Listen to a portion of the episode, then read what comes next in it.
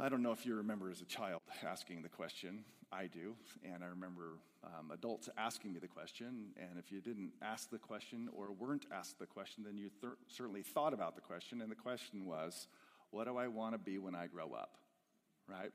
What do I want to be when I grow up? And um, for young boys, it almost always comes down to two main choices, doesn't it? Uh, fireman and a police officer. I mean, come on, those are like the coolest things when you're a kid. You get to drive around in a shiny red truck with, a, with hoses and wearing helmets. I mean, that's and a really loud siren. Or a police officer, you know, with the hat and the badge and the radio and the gun and the nightstick. It's not quite Batman, but it's almost there. You know, those were kind of the two main choices. Me, I, uh, as long as I can remember, I wanted to be a lawyer when I was a kid um, because my dad told me they make a lot of money, uh, or so they say. And, uh, and my uncle was a judge in Southern California, so I think that kind of tipped me in that direction and bought little books on how to be a lawyer when I was six, you know, six years old, learning how to. Obviously, I didn't become a lawyer. Um, but I, I, would imagine that, that you probably had uh, an answer to that question too. Like, what do, you want, what do I want to be when I grow up? And sometimes it's a veterinarian or a nurse or a doctor or um, a builder, a construction worker, or uh, an engineer. I don't know what the answer was for you. Uh, but I find it interesting in reflecting on the question, what do I want to be when I grow up? That we almost always answer it in terms of vocation. That is what we're going to do. Rarely do we answer that question in terms of quality of one's moral life. Like, when I grow up, what I want to be is a really humble man. Never hear that response, do you? Or, when I grow up, I want to be a really wise person. We typically think or answer the question in terms of vocation what we're going to do in terms of a job. Now, that's telling, I think, um, that there is something in us from a very young age that knows that we're supposed to do something with our lives. We, we, we know instinctively that we're supposed to, like, um, fulfill a purpose in life of some kind or another, and then we try and figure out what that is. Now, that's from the young age. Now, flip to the end of life, and Research has shown, and I think you, you know this overwhelmingly, that people who retire early from their vocation tend to, and the percentage is pretty high, tend to die early. That's, that's interesting that a person comes to the end of their vocational life and they retire, and shortly after, they die. More so than people who have an extended vocation in life. That's interesting. That means, just from a purely human vantage point, experiential vantage point, that there is this connection between life and work, between living and vocation. And I believe in this third part of the series is because part of our humanity was meant to be vocational. That is, it's, it's part of the DNA of how God constructed us to fulfill a purpose, to do something with our lives. Now, I've chosen to um, use the word vocation, and if I could retitle my message, I would have said, Who am I made for vocation?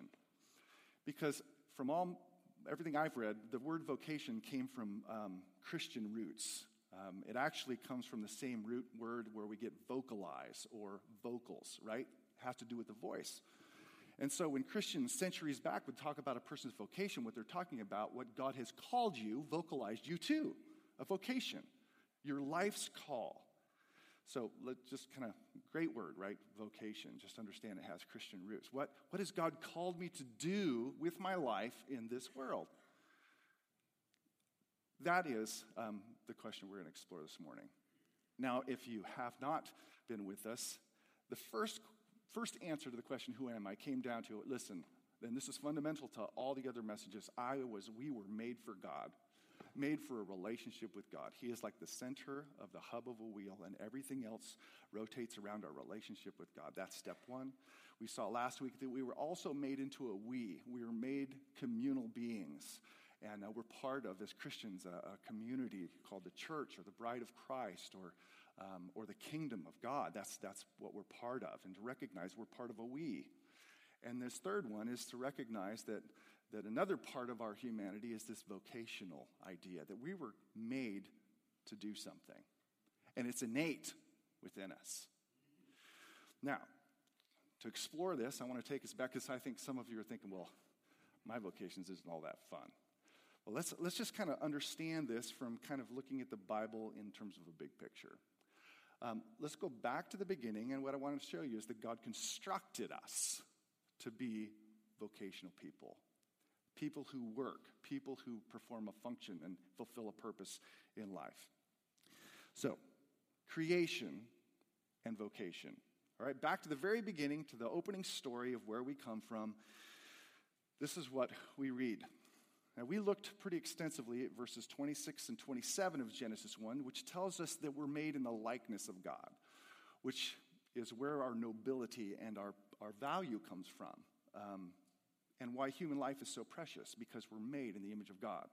Beginning in verse 28, we find the very first mandate, or we might call it the first vocational mandate of what we're supposed to do on this planet. Okay? Now, let me just encourage you to, to follow me mentally in this process, because I think what you'll discover is, is a number of things, but one of them is that, man, the Bible tells a singular story of God's conquest and tells a singular story in terms of who we were created to be. So here's the mandate Many of you are familiar with it. And God blessed them, that is the, the man and the woman, and said to them, be, These are the commands, this is the vocation be fruitful and multiply and fill the earth and subdue it. Just as a side comment, God didn't have a problem with population. He, he, he commanded us to fill the earth and to subdue it and to have dominion. You know, like a kingdom, kingdom dominion has to do with rule and oversight and management. Have dominion over the fish of the sea and over the birds of the heavens and over every living thing that moves on the earth. So, the, the, like the, the, the, the general mandate is that we're supposed to fill earth and then we're supposed to rule or exercise dominion over it. Or, to put it in a slightly different language, is to expand God's dominion.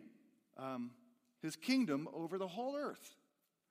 Starts in the Garden of Eden, but it's supposed to extend and fill the entire earth. God's reign, God's kingdom over the whole earth. That's, that's basically what, what, what the essential mandate for our humanity was back at the very beginning. Now, chapter 1 gives us that mandate, which is very general. Chapter 2 of Genesis kind of expands a little bit and gives us a picture. Now, most of us, when we use or think of the word rule or exercise dominion, often it has negative connotations to it because many of us have seen the abuse or exploitation um, in terms of the use of authority. But that's not how it was designed to be. Um, in this particular case, it was not an exploitive kind of dominion. It was a care and a management and a love and a benevolent um, ordering of things.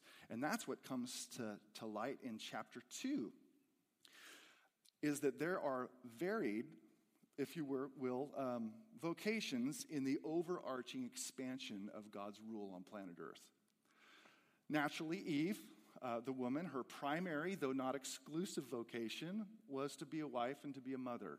Her name was given to signify the mother of all living. She was to be the mother of the grand mosaic of God's people as they expanded and filled the earth. That was, that was her primary, though not exclusive, vocation as a mother.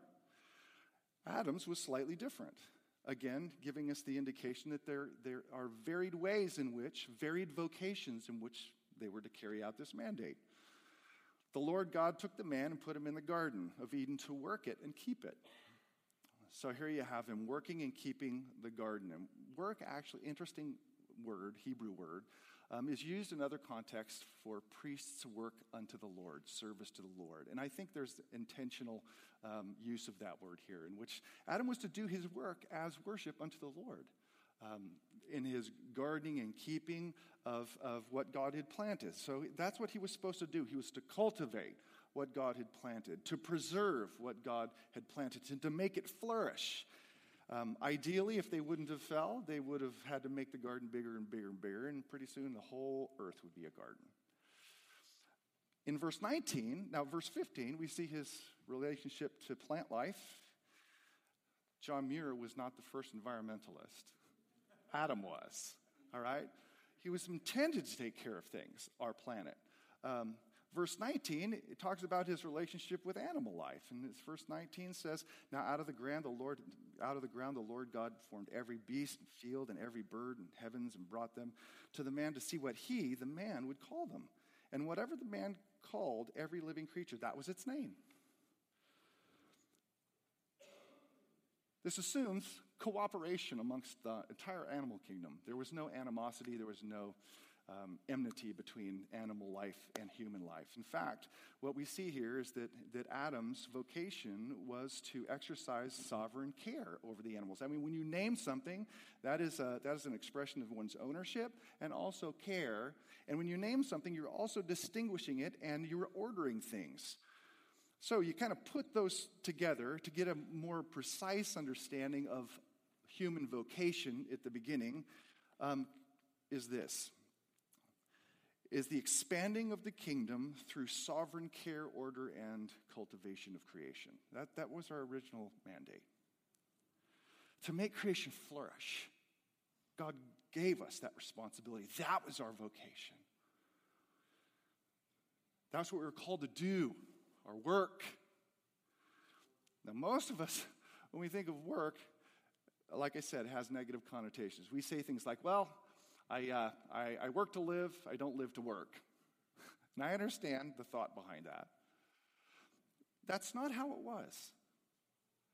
Work was not frustrating, work was, was free, and it was something that was a pure joy to do. It might be a little bit like you find a good musician who just loves to play music. Them playing music, it's not a work, it's a love. It's an expression of delight. Or a painter who loves to paint and not doing it for money, just doing it because they love to paint. We were meant to love what we do. We were meant to do it with delight as an expression of gratitude and praise to God. We were to love our work. That's, and that's originally how it was created to be. To, to where it's like, I can't wait to go to work. I can't wait to do what you've created me to do. Like a musician playing a song or a, or a painter painting a piece of art. That's, that's how it was intended to be. And you think about it, you realize all of creation, if you will, have their own little vocations. And trees were intended to have purpose and function, to grow tall and provide shade and oxygen and, and fruit and, and, and uh, I said oxygen. Plants, the same thing. And fish were meant to swim and birds were meant to fly and animals were meant to run, all with their own distinctive little contributions to make to the overarching harmonious whole. Well, it stands to reason if all the creation was that way, then we were created that way too. And there, you, you sense that in your, in your soul as a young person. Is like, what do I want to be? You sense that, like you want it. But then you get there and you find out it's frustrating. It's not everything I thought it was. Being a police officer with a gun or with a nightstick or a fire engine driver is not everything it was cracked up to be. People you work with aren't always super nice. The people you work for are always nice, and the, the equipment may not work. Which brings, that's what we're created to do love our work as unto the Lord. So question why so why is it we desire it but we find ourselves frustrated with it? Well, there was a major alteration that took place. And I'm not going to belabor the point of the fall, but simply Adam and Eve were dethroned when they when they trespassed, when they when they sinned, when they reached for something beyond the Lord, and everything changed. Everything. Morally, spiritually, and physically. Things changed. That's what the Bible says in chapter 3. Everything is good in the first two chapters. Chapters 3, chapter 3, everything crashes.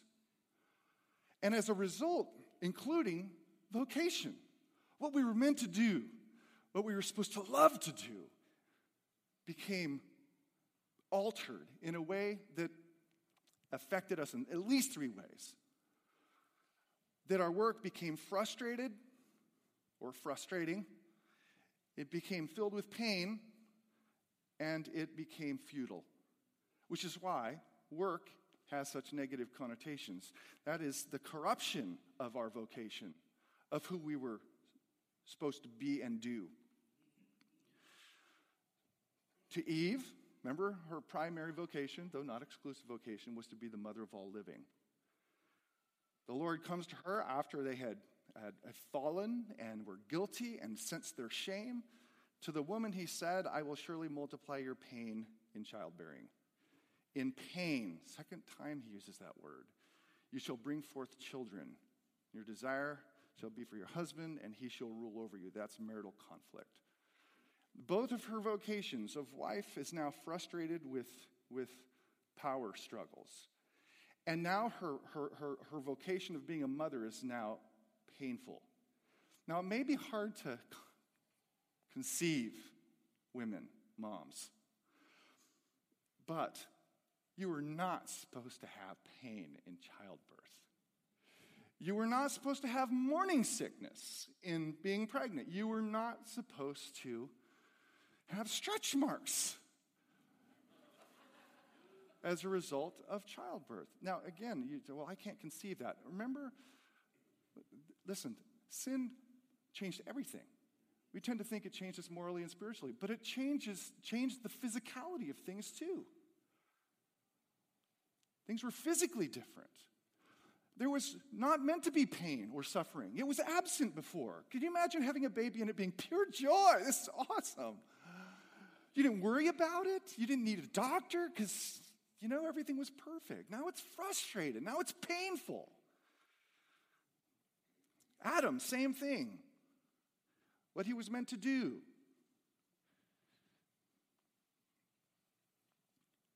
To Adam, he says, Because you have listened to the voice of your wife and have eaten the tree which I commanded you. And that was the test, right?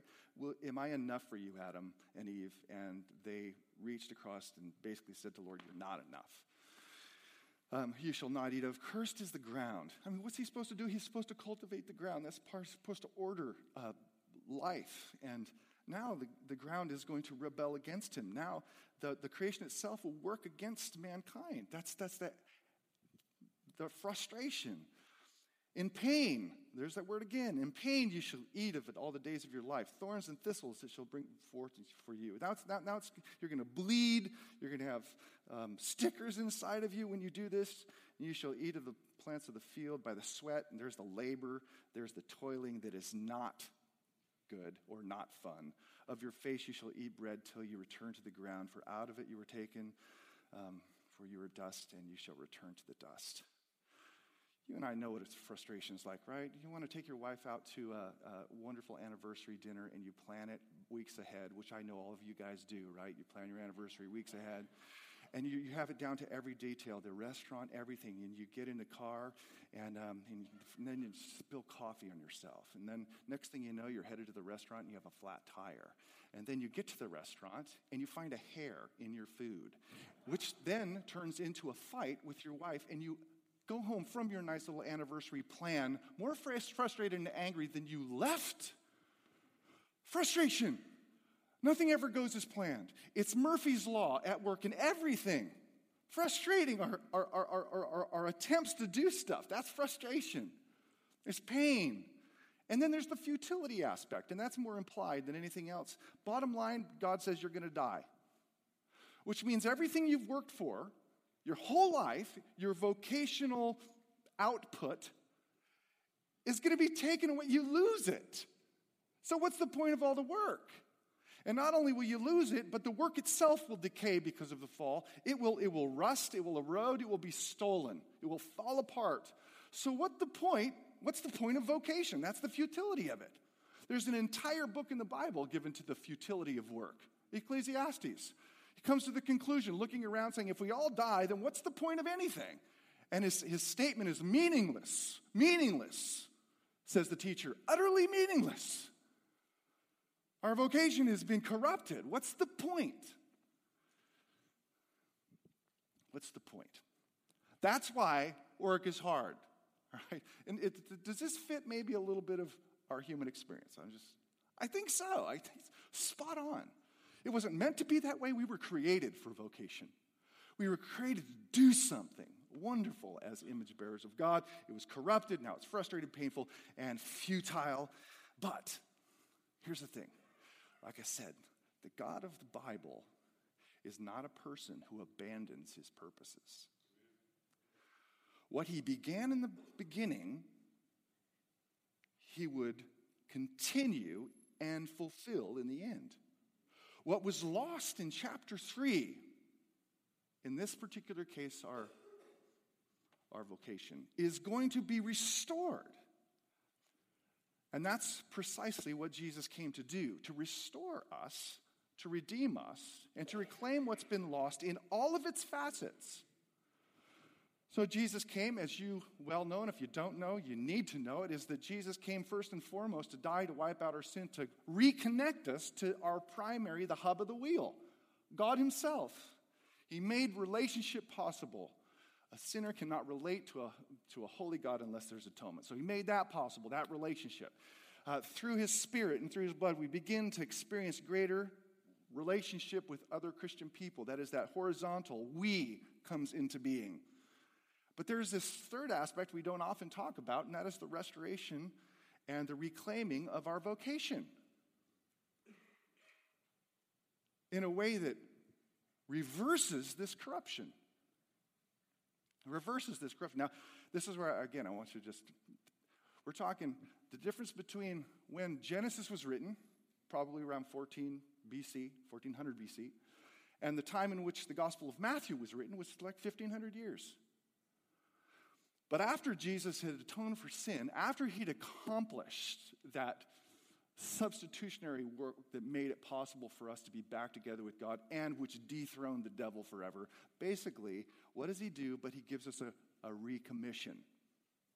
We often detach what I'm about to read from Genesis 1, which I think is a massive mistake. Here's our vocation recommissioned in Christ. When he says, All authority in heaven and on earth has been given to me, he's now saying the authority that Adam once had and lost has been given back to me as a result of my great work. He now has supreme reigns over all things. He's king. And now he gives the vocation to his followers. This is what they're to do, the overarching general vocation that all of us as Christians are to do. Go, therefore, and make disciples of all nations. All nations? All over the earth. The extent is the whole earth, Jesus is saying. Making disciples, that is, citizens of my kingdom, baptizing them in the name of the Father and of the Son and the Holy Spirit, teaching them to observe all that I have, com- I have commanded you. And behold, I'm with you to the end of the age that in our living and our working, in whether it's a, a, teaching or you're a professor or you're a builder or you're an architect, in all of those things, as we both live the gospel and speak the gospel, we are to advance God's rule on the earth. Do you see Genesis 128 and Matthew 28, 18 and following? It's the same message. God is reclaiming his kingdom over all the earth through what Christ has done, and we are commissioned in that vocation. So that when you get to the end, you find the original purposes complete. Here's Revelation chapter uh, 5, where there's this great song um, in heaven. That's it's a, the apocalyptic visions of John, and he sees all the angels and the four living creatures, and he sees a throne, and, and it's, a, it's, a, it's a vision. And um, he sees everybody singing this song to the Lamb, who is Jesus from the, from the root of David. And this, listen to what they sing. It says, And they sang a new song, these people who have been redeemed, the great people, who know who they are, related to God and related to each other. Uh, worthy are you to take the scroll and open its seals, for you were slain and by your blood you ransomed people for God. That's the redemption, what he's done. From every tribe and language and people and nation that is all over the planet Earth. And you have made them, and here comes vocational language a kingdom of priests, priests who serve to our God, and they shall, what's that next word? Reign. Genesis 1:28 exercise dominion over the earth after you fill it. Here it is at the very end of the Bible, as a result of Christ coming and redeeming and claiming and forgiving and all of that stuff, we find their people are reigning on the earth. They're fulfilling the original mandate of Adam, of, of, of caring for and ordering and cultivating the flourishing of God's creation in all of its aspects. Every bit as environmental then as at the beginning. So it, And it, notice, so the simple fact that we, they shall reign and it's a continual thing, vocation doesn't end in the new creation. It doesn't end in heaven. We still have jobs to do, we have work to do, but it's freed from pain and futility and frustration. But here's the thing that vocation begins here and now.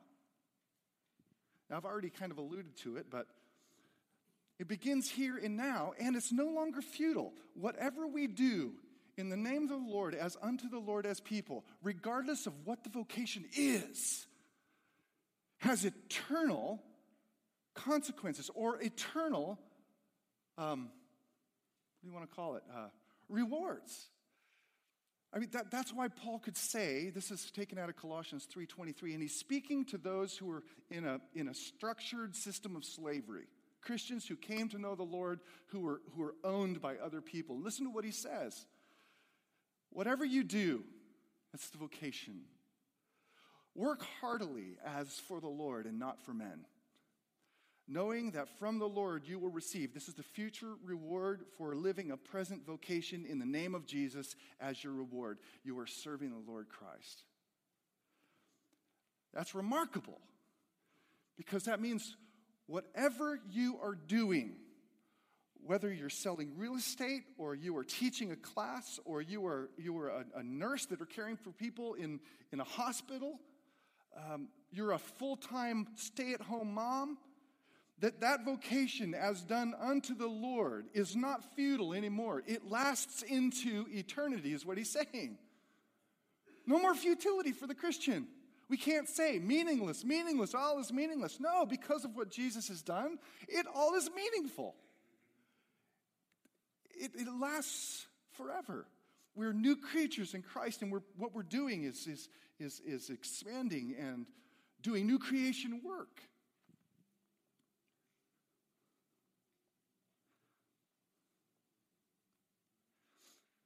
That means our vocation is no longer futile. Our present work has eternal significance. And here's the thing I already re- referenced this, but I want to say it again that our vocation will continue in the new earth. Isaiah 11, Isaiah 65, and, and Revelation 22 5. What that means is that your vision of heaven, and I prefer to call it the vision of the new earth, because we end up back here. Heaven comes to earth. We don't like float off into some existence. That the whole of the Bible screams that God's going to reclaim his earth too. Resurrect his earth too. In other words, this is our home, just not quite yet. But that means that in our, our vision of the end, we're still going to have meaningful work to do. We're not going to sit in a big, huge chapel singing out of hymnals for all eternity. It's going to be a place that'll be freed. I mean, again, depending on how you, you, you, you interpret Isaiah 65, which talks about the new heaven and new earth, there are, going, there are going to be cities to be run. There are going to be buildings that need to be built. There are crops that need to be planted. There are vineyards that need to be planted and wine to be made. That's in there. That's just a, a, some of them. Like, in other words, it's a fully operational society in which we love to do what He made us to do singers and songwriters. Only no more frustration, no more pain, no more futility. Imagine everything you experience is to the fullest in your vocation, whatever it is. You love it. Man, I love God. Everywhere I look, I see Him. I'm doing what He called me to do. I love it. He's gifted me to do this. I love seeing other people do this. Look at the creation. He shines in this everywhere. God, that's, that, that, but you're going to have a job, is what I'm saying. Vocation is eternal because it's part of who we are. It's part of who we are, and in Christ it's recovered. Does that mean that right here, right now, when we work, it's, it's going to be easy? No. Like I said, right now we, we operate in a fallen, broken, cursed world. There is no such thing as a perfect vocation, and everybody in here knows that. And if you're too young to know that yet, you will know it soon enough. It's broken. Everything is broken. But in Christ, we find it begins to be recovered. So, what does this mean for us? Let me just kind of bring this to a close with three applicational points. All right? Yeah, hopefully you've got the thought down. Your vocation matters. It, is, it has eternal significance. You are not saved by it, but you were saved for it to serve the Lord in the unique way that He's gifted to you. And it is fully and completely sacred, not secular. One implication or application simply this. If you're a believer here and you you do know that Christ has redeemed your heart, embrace the truth that Christ has redeemed your soul and your vocation. When he paid the price for your sin and you accepted it by faith, you became his. I became his. And that includes everything that I am and everything that I will ever do is now his. And it's to be lived out in honor and service to him and to the flourishing of his creation. In our gospel living, living out what we believe, in our gospel speaking, um, we are to um, live out our vocation as unto Him. So you, you have to see it that way. I know it's hard. We tend to make a big distinction between I work out in the world and Dan Tucker, he works in the church. His is sacred, mine secular. Uh, the Bible would say that's a bunch of garbage. All Christian work is sacred. Two, and this comes from, um, if you, Martin Luther was one of those guys, not the Martin Luther King, but the guy that he was named after, the German, you know, 500 years before. And he was an Augustinian monk who believed in this special sacred class of people before the Reformation, and then there was the rest of the secular people. But then he had this, this, this you know, illumination, this conversion in the gospel, and he came to realize that all vocations are sacred to the Lord, and he was the biggest proponent of it. And one of the things that he believed is that your, your vocation, this, is, this should be encouraging to you. And you could probably think in your head, what is it? Um, what is your vocation right now? What is it you do? Even if you've retired from your vocation, you should, still should have another vocation, right? We never give up on life. We never stop doing something. My father retired after 36 years of teaching fifth grade. Then he became a pastor. Then he became a tutor. He's still tutoring, 79 years old.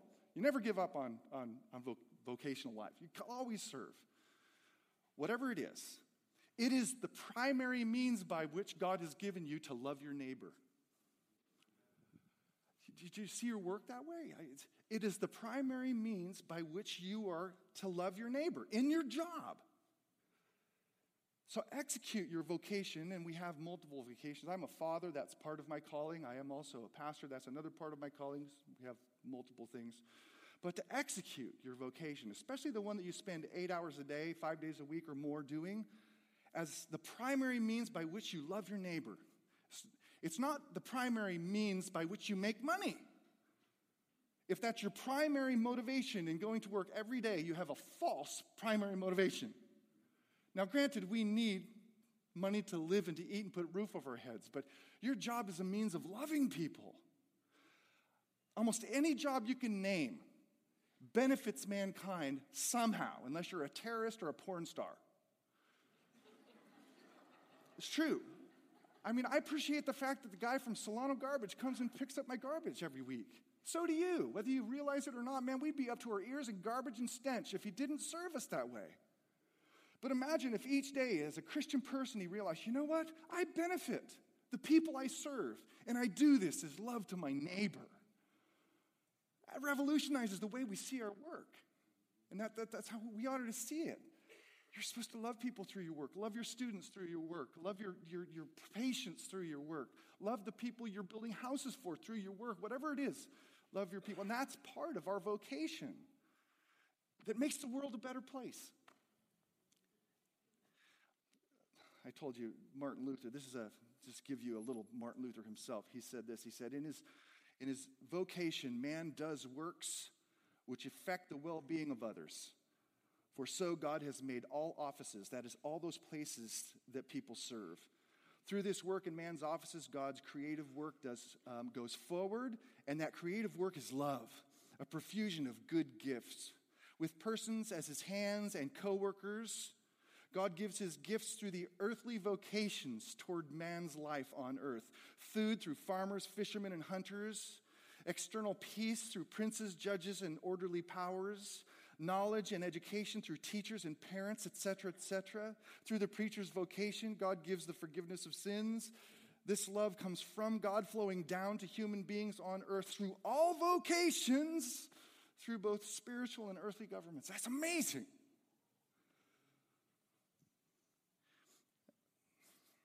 And the final, if it comes up, applicational point. Because I can hear the question, well, I don't know what, what my vocation is. I don't know what I'm supposed to do. Well, and this is some of the best advice I've ever heard. Begin your vocation where you are with what you're already doing. God in His providence has already put you in a location. Start right there. He's probably already given you some things to do, whether it's in your home or out, out in the workplace. He's already given you, start right there. You don't need to go looking for it, just start right there. Doing as an act of love for God first and other people, your vocation. I said it was good advice. Um, this comes from a, an author by the name of Gene Veith. He, he writes Essentially, one's vocation is to be found in the place one occupies in the present. A person stuck in a, this is for the, all of you who might find yourself in a dead end job that you don't like. A person stuck in a dead end job may have higher ambitions. That's not a bad thing. But for the moment, that job, however humble, is one's vocation. Flipping hamburgers, cleaning hotel rooms, emptying bedpans, all have dignity as vocations, spheres of expressing love to neighbor through selfless service, in which God is masked. That is, God is underneath these things, loving people. Perhaps later another vocation will present itself, but vocation is to be found not simply in future career decisions, but in the here and the now. So, the main point of this is like Christians, whatever your vocation is at the present already, recognize that because Christ has redeemed your life and your work, that it is eternal and to give yourself fully and completely to it because that's part of how we were made and what has been given back to us as a result of Jesus. I, I, I pray this, this will actually have a, an effect on how we see our lives. And what you do outside these walls matters big time. And to just go for your vocation and enjoy it as a gift from the Lord and as a means of grace to our neighbors. Let's pray. Father, we thank you for your kindness. We thank you that your word um, has given us wisdom by which we can understand ourselves. That we were created for for relationship with you. We were created for relationship with each other, and we were created with a positive relationship with this world. And Lord, we know one day that, that the world in which you made will come back to perfect peace. We know that the wolf will one day lie down with the lamb. We know that the leopard will lie down next to the calf. There will be no more frustration. There will be no more um, working against what you have created us to be. But until then, Lord, we just ask help, ask you to help us just be faithful. Thank you for your word. Thank you for Christ. In his name we pray. Amen. At this time, for those of you who have come for the baptism, we have um, the opportunity to uh, witness three, I think it's three baptisms this morning. And just to clarify, baptism is not magical, it is an outward way of showing that we are one with Christ, that we um, are with him in his death and we are with him in his resurrection, the going down and the coming back up. So, this is a public way in which um, Christ has called us to say, I'm a follower of Jesus. So, with that, Tony, I'm going to turn it over to you.